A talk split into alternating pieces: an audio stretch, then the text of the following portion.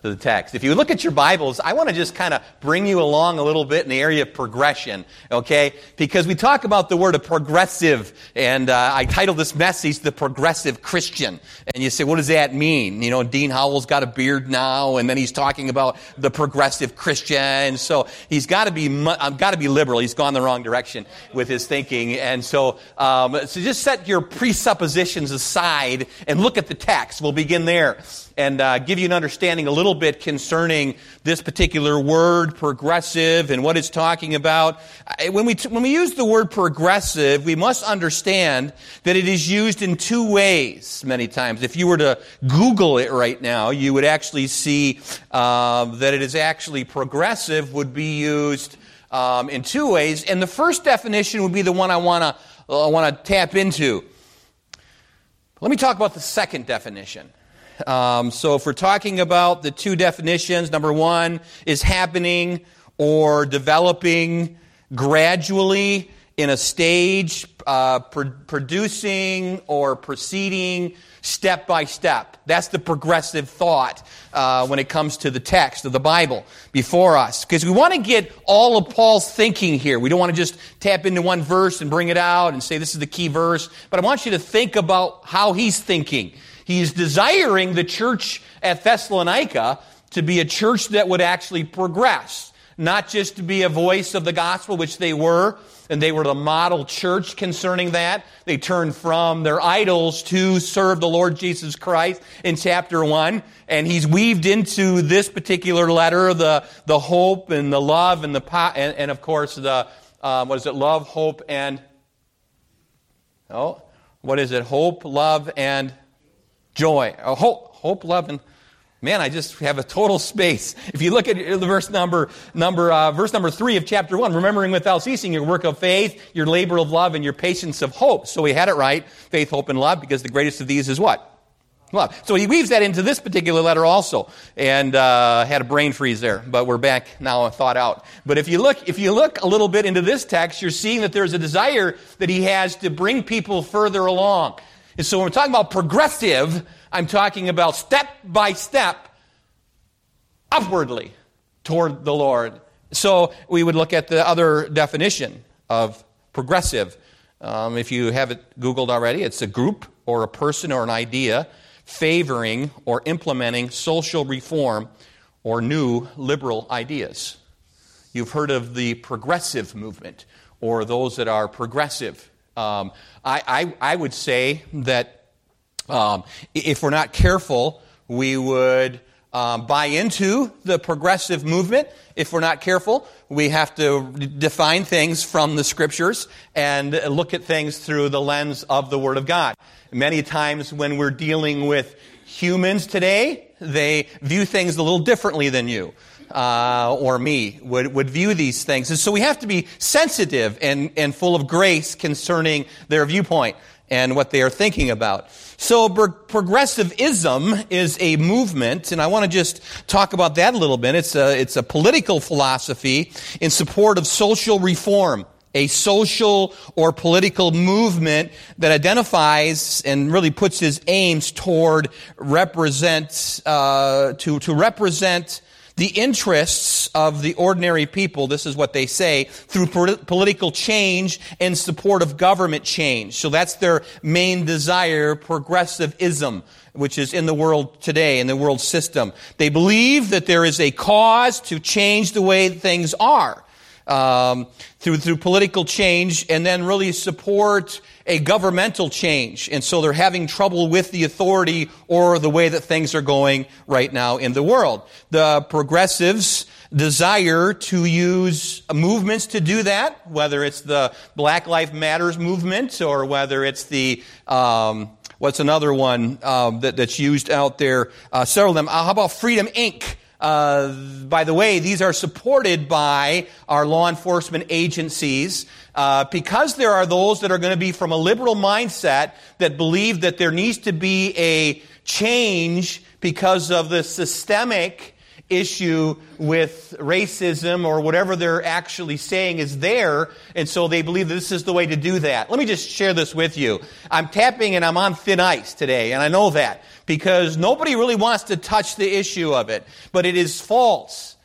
Progressivism is false. And let me just encourage you to go back to remember the days when there were people that knew what the laws were because we were in a republic and not a democracy. Remember that. Remember those days and how wonderful it was. And remember how God has blessed our nation for it. And so I am opposed to liberal change to the place of removing our history and all of the pain that our forefathers have went through to see what we have today. I'm against changing that. And so people say, well, you're an old fashioned person. Um, no, I'm a biblicist. And I don't want to be politically correct. correct. I want to be, I want to be biblically accurate. I, I, want to, I want to teach and preach the Word of God. And the principles of God's Word work. And by the way, real change comes when people come to know Jesus Christ as their personal Savior, no matter what race they are, no matter what nationality or what nation they come from. They need the blood of Jesus Christ. Every person that's listening to me has the blood of Jesus Christ cleansed you. Because without that, you are still in your sin. You are still in the old nature and you will die in the old nature and you will spend eternity in a place of fire. That's the truth. And if I didn't love you, I wouldn't tell you that. It is evidence that I love you and I care about you. And I want you to go back to the scriptures and understand that if we're looking at progression from a biblical perspective and I want to be a progressive Christian, then there must be a desire for change and change the heart. So this is not really a progression that you're seeing out there with these movements, but a retrogression. I really believe that with all my heart. It is going in the wrong direction. It is going in the wrong direction really fast. And it's at a high speed. And many of you are involved with social media. And so you sense the battles that are there, that if you say anything that's actually offensive to somebody, then you got a problem. Then you are uh, the, the issue. And by the way, their thinking would be to remove every single Christian, they could actually do what they want to do. This week, they are going to try to muzzle us so that we have to wear masks. We have to more restrictions in the church in order to be able to gather, in order to be able to have uh, uh, Christians come together for edification. We've got to do more to be able to appease them. Well, I'm telling you here that as the pastor of this church, I think it's more important that we honor the God of heaven. When he told us to declare his word, he didn't say put a mask on first. And you say, well, it's, it's going to help people. Let me just give you my viewpoint in case you haven't caught it already.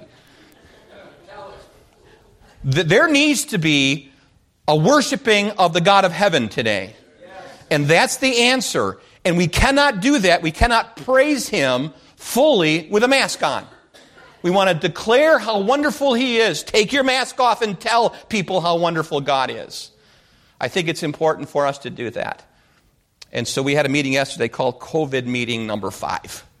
And we had it yesterday morning because we have to make some guidelines and some adjustments for next Sunday. We want to honor God, right?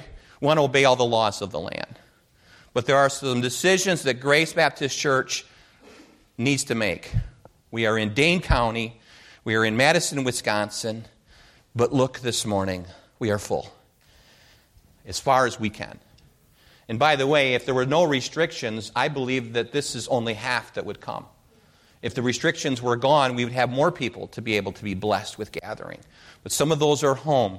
And remember the early years or the early weeks that we had to put that little small uh, thing up here, you know, and I was trying to adjust it all and trying to do. Listen, I'm a drywaller's kid. I don't like technology. You that have fought with me to to, to try to get my sermons online or to try to videotape us. It's been hard to get us to do that. But we've had to adjust to it all. Because we believe that in order for people to progress in Christianity, the preaching of the, wor- of the Word of God needs to happen.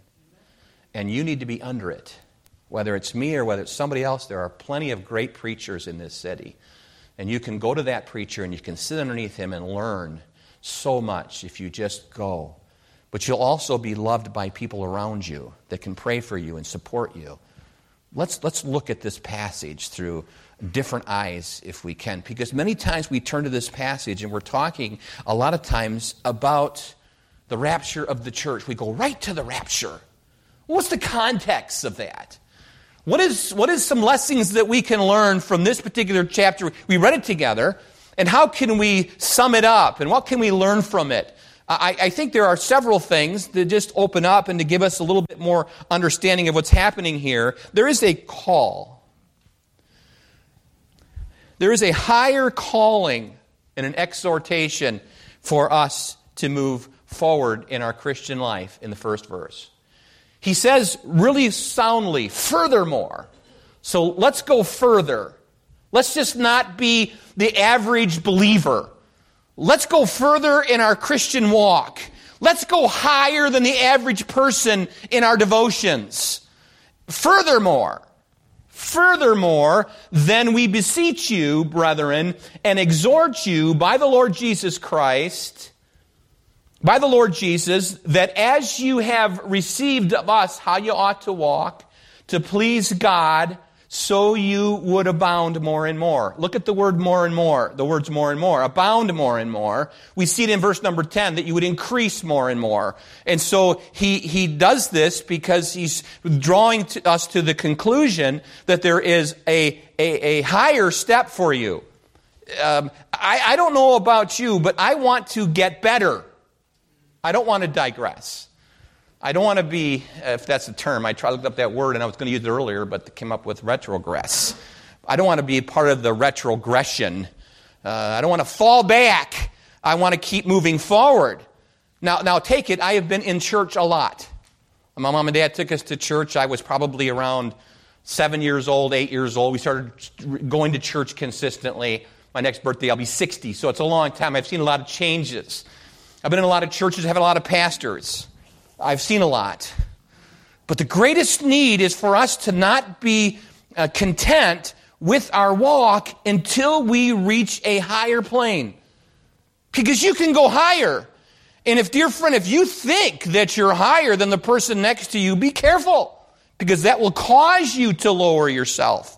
You, will, you are not better than anybody else. But you personally need to go to a higher ground. Um, we can always do better in our walk with the Lord.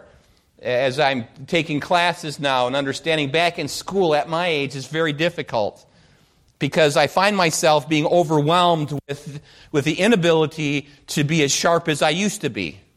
And then go to school upon it.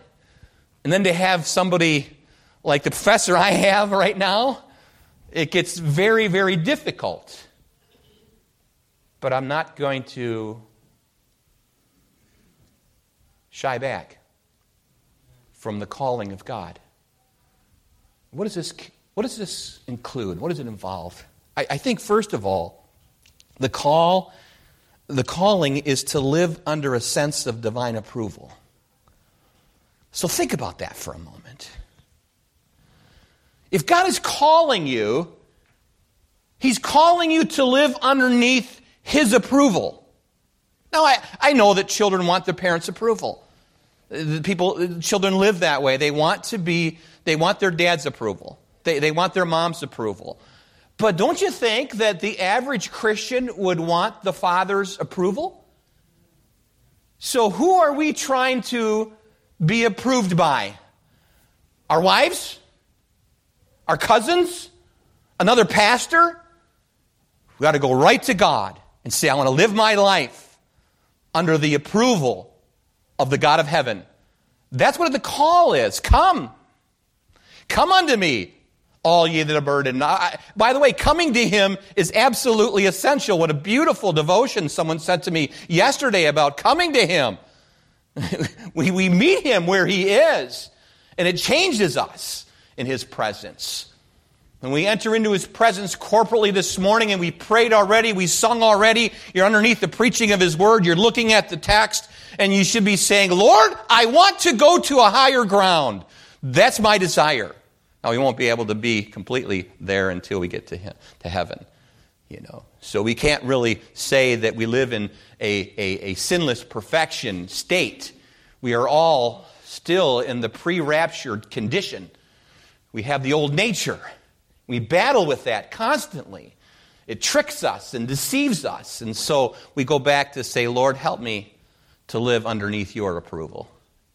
The divine mandate is for us, or the exhortation and the beseeching of the Apostle Paul to the church at Thessalonica was that they would heed to the call of God to live under the sense of divine approval. The second thing I see is that the call is to live in submission to divine authority.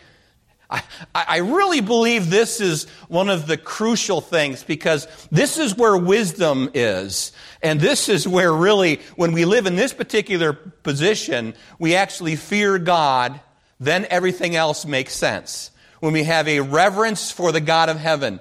And so there needs to be a submission to that. So I don't submit to organizations. I don't submit to other people, so to speak. I want to be in submission to the divine authority, and that is the God of heaven. Now, if we have a problem with authority, then join the Marines. I think that's where, you know, it, it can be really dealt with. If, if you don't know what the Marines are like, Go onto my Facebook page and go down. You'll see one of the posts I put there recently. I think I posted it. Maybe I didn't. But it reminded me of, of, of that boot camp scenario where we had little small footprints on the concrete outside of the bus. And we were supposed to get onto those little footprints. And we did.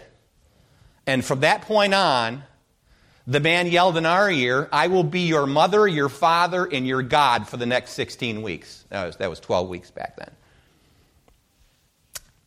Well, uh, we had to submit to that drill instructor.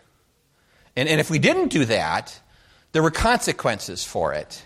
You, you learned, there was one fellow that had a, he came from the inner city of Milwaukee, and he was having a little trouble with things. And so his, his biceps were bigger than anybody else's because of the push ups that he had to do you know. And he had to do push ups by putting his feet up on a footlocker and then do the push ups where all the weight is on his arms. But he learned. He learned. And, and, and we became really good friends. I remember my drill instructor was saying, Did you have a brother in the Marines? I said, No, I had a mom that was really strict. He said, Carry on. You know. I think it's easy to submit to God. I don't think it's a hard thing.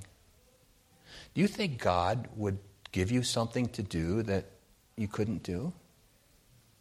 Submit yourselves, therefore, to God. I really believe that that's part of the process of the Christian life is to every day get up and say, I'm being called I sense God calling me, not to Africa or Europe, especially these days, but He is calling me alongside of Him. He is calling me to submit to Him. He is calling for me to yield to a higher authority, and that is that God is in complete control. And what comfort that is. Progressive Christians have no problem with divine authority. They know that God is in charge, and I will submit to Him. And I, I, will say that whatever God is for, I am for. And whatever God is against, I am against. And what God says is good, I believe is good. And what God says is bad, I believe is bad. Because He is my authority. Isn't that our practice here? It brings order to us. Paul is expressing this to the church of Thessalonica. I want you to increase more and more. I want you to abound. I want you to be able to live the abundant life, but you must accept the fact that there's only one person that needs your approval, or you need approval from him. And there is really only one person to submit to ultimately, and that is the God of heaven. And by the way, when you submit to him, it's real easy to submit to others during that time. Maybe that's part of the issue is that our hearts need to be in submission. So walk underneath the authority that really matters. Submit to the one who really matters. Go and get the approval of the one who really matters. and the focus goes back to God. What liberty this gives to us. I don't care about rules and regulations and church constitutions. This is far more above that because you are submitting to the God of heaven. All of that is important. But you're saying to God, I desire your approval and I submit to your authority. But the third thing, the call is to always be striving for divine aspirations. I had to find that word because I had to stick with A. What are aspirations? That's really your aims in life and your goal in life. That's your desire in life to be able to do something for the Lord. That ought to be all of our issues, and it ought to be all of our desires, all striving for divine aspirations. Place your ambitions towards something that really matters. I was thinking this morning as I was witnessing to the mailman. He had to come and do some delivering today. And I walked out and I met him, CJ. CJ is from South Korea. CJ has been a mailman since 1998, and I've been a pastor of this church since 1998. And so we have some things in common. He's a born again Christian, so we have that in common. In fact, this morning we prayed together right out here. I came to the church early to deal with some things on, online at, at my class, and I got to see the mailman. And what sweet time we had. And I'm hoping that maybe he'll visit us sometime. Now, he told me he goes to different church. They're not really functioning now like, like perhaps um, they could be. But he said, Pray for us. And I have four children. And I said, Well, let's do that right now. And we had some prayer time together. We sought the Lord together giving us an opportunity to be able to do what God desires for us to do and be able to be an encouragement to other people is absolutely essential. And we can't do it with social distancing. Well, it's part of the law, Pastor. I understand that. But God has given us a mandate to encourage one another and love one another. And by the way, we are being told to do a lot of these things by people that really don't know what they're doing. But guess what? We know exactly what we're doing. And we, we, we have this incredible uh, responsibility to respond with grace, but also help them with their decisions because they may not be what God has. And I don't believe they are. I need to move on. So, number two, if you're taking notes, a higher calling is the exhortation of chapter number four. And I think it's important for us also, this accomplished, this is accomplished, and uh, being able to do all of this with the high calling is accomplished through sanctification process, and that's in verses three through seven. And what he's talking about as far as sanctification is this is the will of God. And so, what is he talking about, and how do we do this? I think it's important for us to remember that this involves abstinence from any sensual indulgence. I said it. Any sensual indulgence is contrary to someone who desires to have the high calling of God upon their life. And we live in a world of sensuality, don't we? We're being tugged and pulled in every direction. It involves us, uh, it involves having the power and the ability to turn off the TV when it needs to be turned off. It, gives us the ability, and by the way, He's given you the power to be holy. He, he's, he's given you that ability to go further than the average person as you listen to His voice calling you indulgence. Some people can't control their passions. And when that happens, there are consequences to it. And for the life of me, I can't figure out why they're trying to make it easier on the prisoner and harder upon the law abiding citizen. Something's being turned around, and we got to stop accepting it and stand up for what is actually right and true for the health of our nation. Where are the men? I find all kinds of women that are doing. Do you know South Dakota is doing pretty good, but they have a woman governor? It's amazing to me. I'm not trying to be mean to you, men, but you need to stand up, and so do I. I'm just as guilty as you are. Why are we not up there at the Capitol saying, stop this nonsense? I think it's part of this. And by the way, the prepping in all of this, the eschatological reason for his letters, both in chapter 1 and chapter 2 of Thessalonica, those, these particular letters are basically dealing with the second coming of Christ and the confusion that was out there because of it, and the fear and the mental imbalance that it was causing because some felt it already came already. Could that happen to us if we're not careful? To have a sound mind and to rest upon the Word of God and not our feelings or the feelings of the host of CNN or CNN, whatever that is. Is that a news station, CNN? Just wondering. Are they progressive? Yeah. Okay, I'll fill in the blank. True or false? Okay.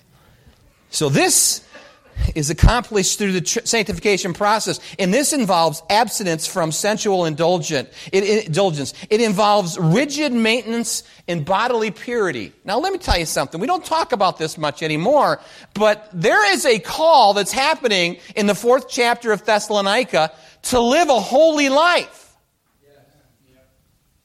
Bodily. Do we present our bodies every morning to God and say, This is your vessel, not mine? Then why am I marking it up? Why am I destroying it? Why am I eating things that will cause me to have an early grave? Think about this. So, when we're talking about the sanctification process, we are seeing scriptures in 1 Thessalonians chapter 4 that show us that we need to live a, a, holy life. Look what it says in verse number 6. It says that no man beyond should defraud his brother in any matter, because that the Lord is the avenger of all such, as we also have forewarned you and testified. Listen, for God hath not called us unto uncleanness, but unto holiness. So that's the call. He's calling us to live a pure life. This also involves an intense restraint of our evil desires. And even our impulses need to be governed. Lord, is this what you desire for me to do? I, living the Christian life these days is a rarity. There's a lot of Christians, I understand that. But to live the Christian life, doesn't it take a little bit more awareness of what we're actually doing to live the kind of life that God wants us to live? There is. That's why the Holy Spirit has been given unto us, so that we be conscious of His presence. And if I have violated that, we will suffer the consequences inwardly because we will be out of fellowship with God and many times out of fellowship with believers.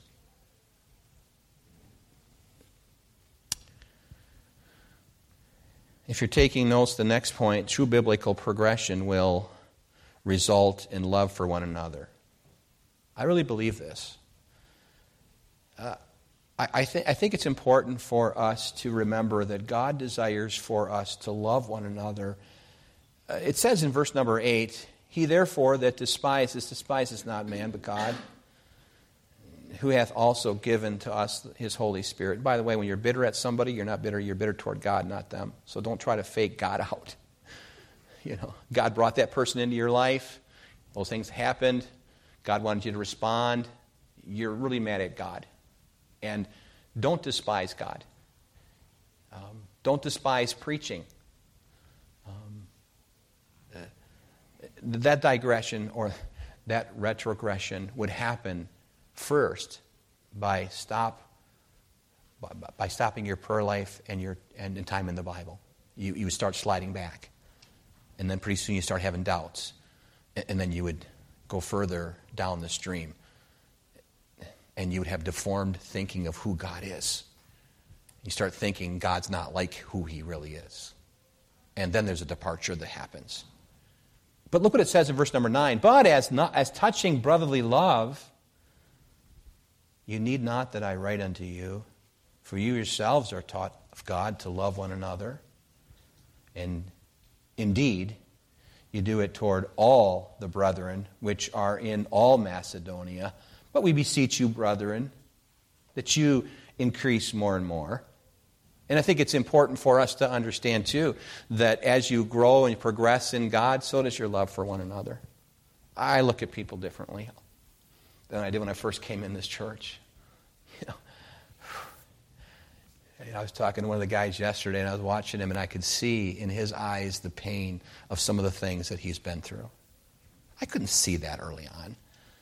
The Lord has has been able to work with my heart. You know, if anybody's changed at Grace Baptist Church, it's been the pastor over all of these years. And I, and I hope that he would continue to straighten up and change even more. Because I don't think any of us have arrived. I think we could all do better. And so biblical progression will result in love for one another. And God teaches us to love one another. It is commanded by Christ in John 15, verse number 17, that we love one another. It is exampled by Christ in 1 John chapter 3, verse number 16. Also John 3, 16, but 1 John 3. Hereby we perceive the love of God because he laid down his life for us. And we ought to lay down our lives for the brethren. Self sacrifice. And so, but it speaks for itself, doesn't it? Loving one another is accomplished really by deed and not just by feeling or emotion. Because remember, we're not living sensually. You say, I, I love you and cry with tears. Well, do something about that love. Call them every day. Write to them a letter. Take them something. I think it's important for us to go through the church directory, and they, we have that now, and find people that you haven't seen for a while, and you can actually show them your love. That it's an action. And this is what we grow into as we progress and should progress in the Lord. Biblical progression will result in loving one another. Loving one another is really contagious. It really is. Think about how that there's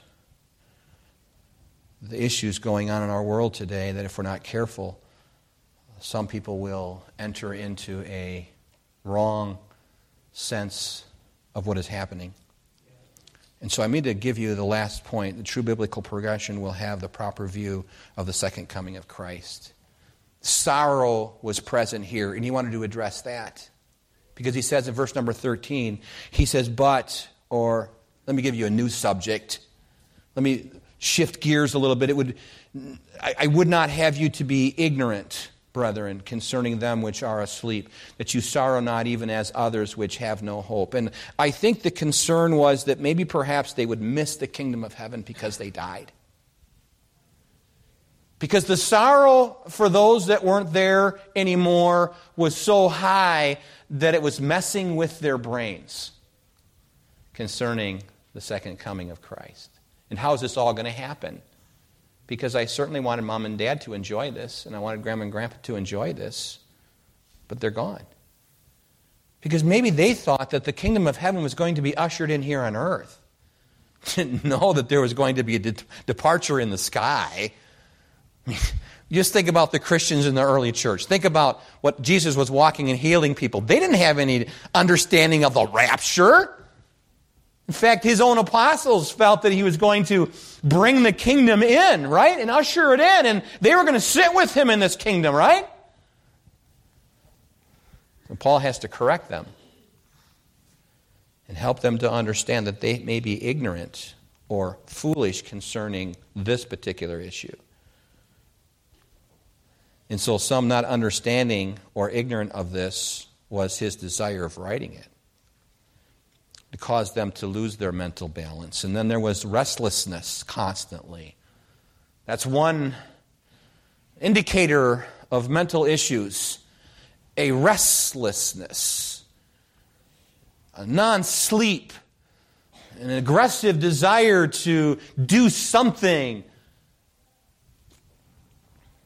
But I think there's another problem, and it's idleness. Someone who just sits there and doesn't want to do anything. I got a call in my office. I was sitting going through 1 John. What I'm doing is I'm taking 1 John, and you're going to you're going to enjoy some of that tonight as we come together again of the study of it. But I got a phone call by somebody that says, Look, I have a man sitting on my porch here of my business. And, and uh, this woman owns a restaurant, and she's saying, He's been here. Can you send somebody to help him? His name is Tom. And, and so I, am thinking in my mind, I've got a, I've got a, I got till midnight tomorrow night to get all of this done. Now I'm taking care. Listen, if I could write down what I was able to accomplish yesterday and that came my way yesterday, I have never sensed the spiritual warfare as bad as I felt it yesterday. I've been living a long time. But to be able to handle that, you got to have your armor on. And to come up here without sweating and do what I need to do, there needs to be some divine power from heaven giving me the ability to continue on because sometimes I just don't think I can go any further. So I get a phone call. Come help this guy. You know what I do?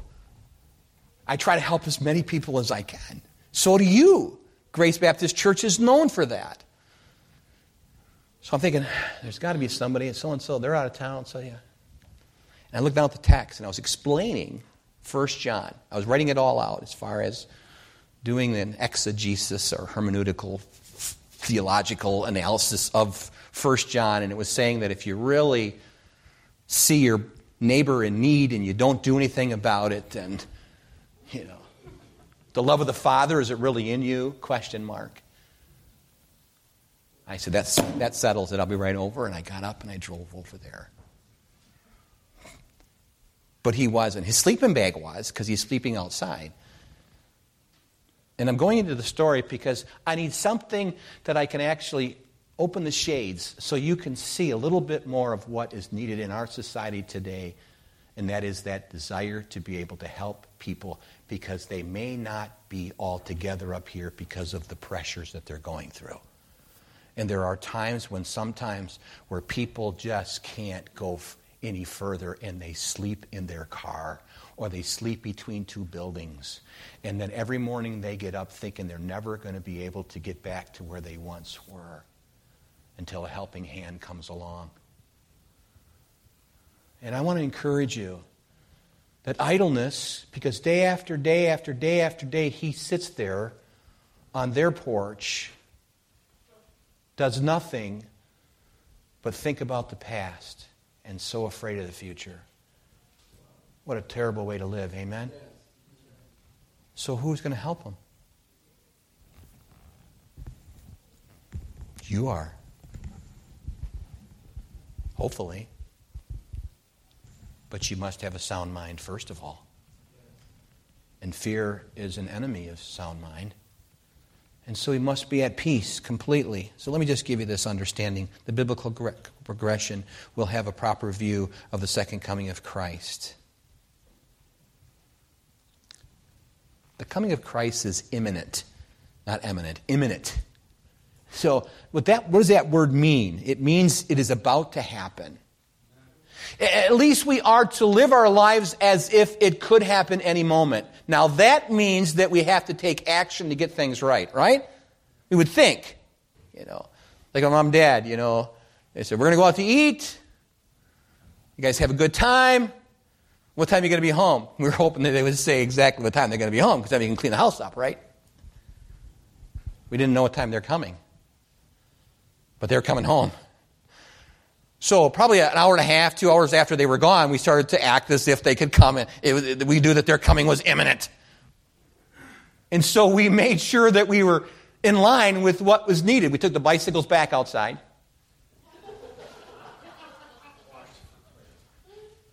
We tried to rake the carpeting back to where it would look normal.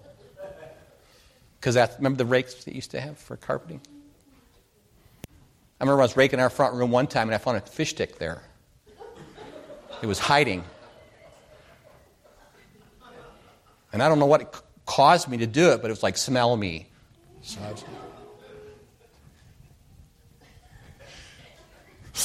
I Been there for a while. There's only one person in my family back then that loved fish sticks, and that was Dale. He's driving, he's actually on vacation in Minnesota right now. So he's probably not listening to me. But I clean up your fish stick, Dale. What I'm trying to say is that you never know when the Father is going to appear. We'll be in His presence. Dear friend, we talk about it.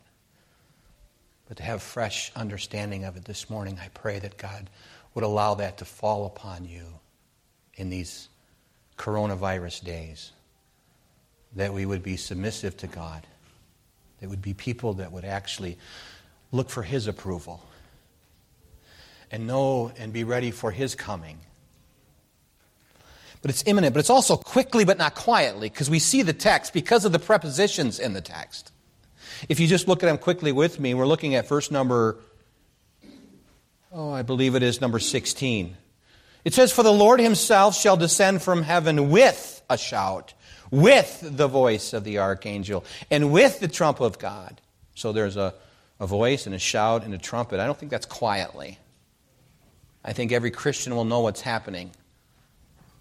I remember one time recently, I was in my office and I heard the siren back here. I mean, it gets really loud. And for a moment there, I'm thinking, it's here! It's not here, it's just the fire. Just a tornado thing going on. And it's done the first Wednesday of every month, and I knew that after, I, after it settled a little bit. You know, quickly, but not quietly. So, what does this imply? Implies really that there is an authority and an urgency from God at that particular time to draw his people to himself. Saints that have died will not be at a disadvantage. Listen to what it says. For we, if we believe that Jesus died and rose again, even so them also which sleep in Jesus will God bring with him. For this we say unto you by the word of the Lord, that we which are alive and remain unto the coming of the Lord shall not prevent or precede them which are asleep. So we know the dead in Christ shall rise first. And we also shall be caught up. Interesting word. Because when we're talking about being caught up, we're talking about somebody who was snatched up, someone who is swept up, someone who is carried off by force. No virtual device in heaven. We will see each other and we will see him as he is. What a wonderful day that will be. But until then, let us progress the way God wants us to progress. How do we do that? In closing, I want you to know that God desires for us to have a relationship with Him. How do I get to God? Only through Jesus Christ. But only through Jesus Christ living internally. What I mean is that you may have a brain understanding of Jesus, but what you need to have is a heart understanding of Jesus Christ. You need to open the door and receive Him in. Accept Him into your life. I accept your work on the cross for my justification. I can't be just because of my deeds. This is part of progressing in the right direction and in the right way. And maybe that's you today. Maybe you have never trusted Jesus Christ as your personal Savior. That's the first step. But the second step is for you to follow Him in believer's baptism.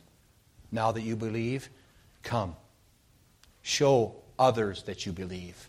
What a blessing to see Karen up here. Karen wanted to get baptized recently. She had been saved years ago, and now she is progressing in her walk with God. And she's abounding more and more. Talk to her. How about wonder, how wonderful it is to take directories to people that are shut ins. She loves to do it and sit down and talk to them. You know what? She probably wouldn't have done this a few years back. Now God's worked within her. That's because God desires for us to move forward spiritually. Amen. Enough said. I've been talking too much. But maybe this will help you today. Maybe it's not just the being saved and baptized, but really submitting your heart to God and saying, Lord, I, I don't want to submit to Grace Baptist Church or to, to some kind of system. I want to submit to you. Maybe that's what you're lacking today. And say, I submit to you, Lord. I'm saved, I've been baptized. but I just haven't been fully surrendered yet. And that's what I want to do today. Why don't you do that? Every head bowed and every eye closed. You're here this morning, and maybe your heart is tender to the Lord, and you need to come and deal with things here at the altar. Why don't you come and do that? I'm going to close in a word of prayer in just a little bit, but I think we need to have an invitation first. Why don't you just stand right where you are with every head bowed and every eye closed?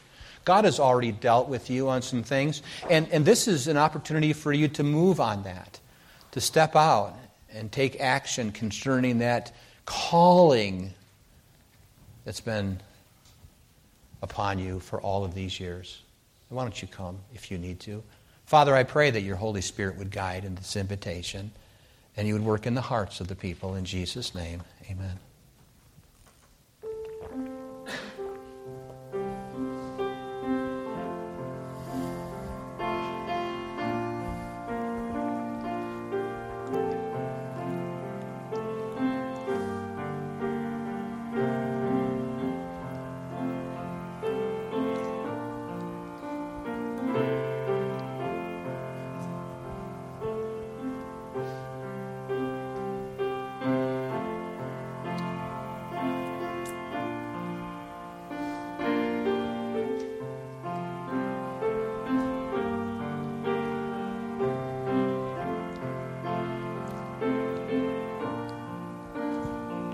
One more stanza.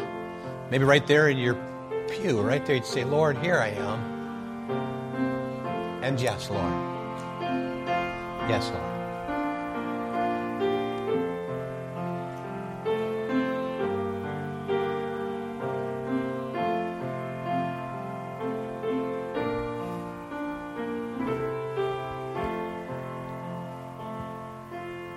Amen. Thank you so much.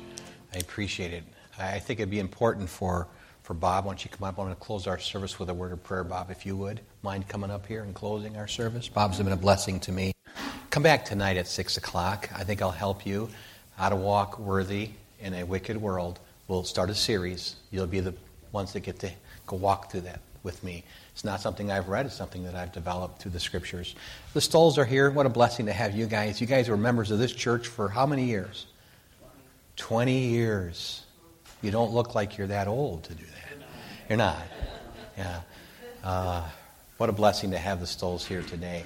And many of you don't know who they are, but I believe that Pastor Dow may have led you to Christ. Um, and so then that was a blessing to, to see you through the years coming back. Some of you know who they are, but it's a blessing. And many, many more, but I got to be quiet. So be back at 6 o'clock. Why don't you close our service, Brother Bob, right here, if you would, and close our service with a word. Dear Heavenly Father, we just gather today just to praise you for how much you care for us, how much you love us. We thank you for the, the words you've inspired us through Pastor Dean today. Guide us as we share your love with one another around us. We just praise you for the strength to live each day for you. We praise you in Jesus' name. Amen. Have a great day.